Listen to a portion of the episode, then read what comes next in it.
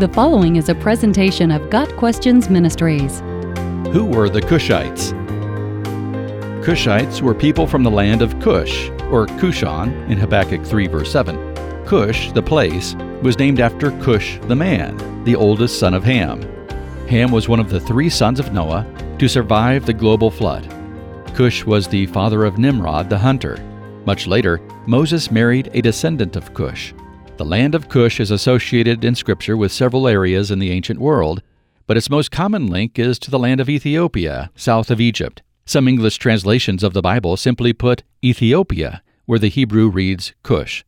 In his Antiquities of the Jews, Josephus corroborates the association between Ethiopians and Cushites. Quote, For of the four sons of Ham, time has not at all hurt the name of Cush. For the Ethiopians over whom he reigned are even at this day, both by themselves and by all men in Asia, called Cushites. In ancient times, Cush covered a much broader territory than modern Ethiopia does. The land of Cush, mentioned in Genesis 2 verse 13, is most likely a different place than the Cush of later history. There is also a biblical connection between the Cushites and the Midianites. Numbers 12 verse 1 says that Moses married a Cushite wife.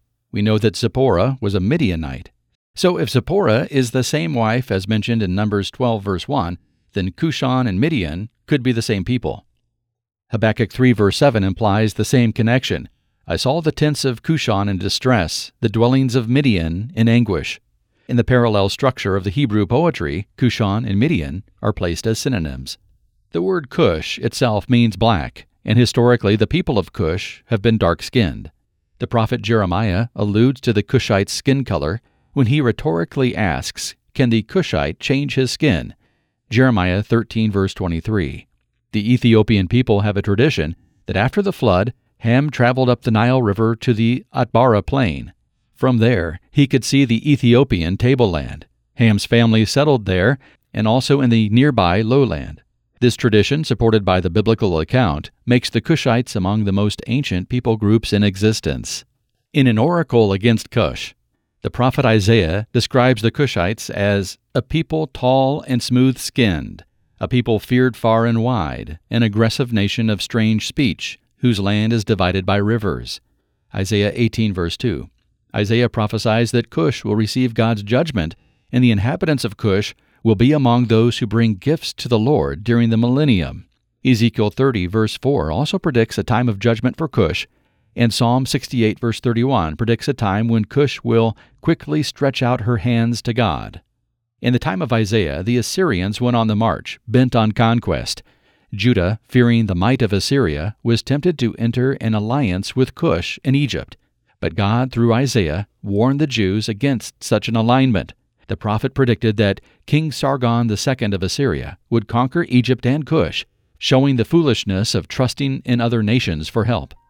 The king of Assyria will lead away, stripped and barefoot, the Egyptian captives and Cushite exiles, young and old, with buttocks bared, to Egypt's shame.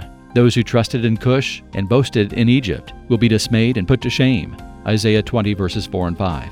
Instead of relying on the Cushites to save them, God wanted Judah to rely on Him.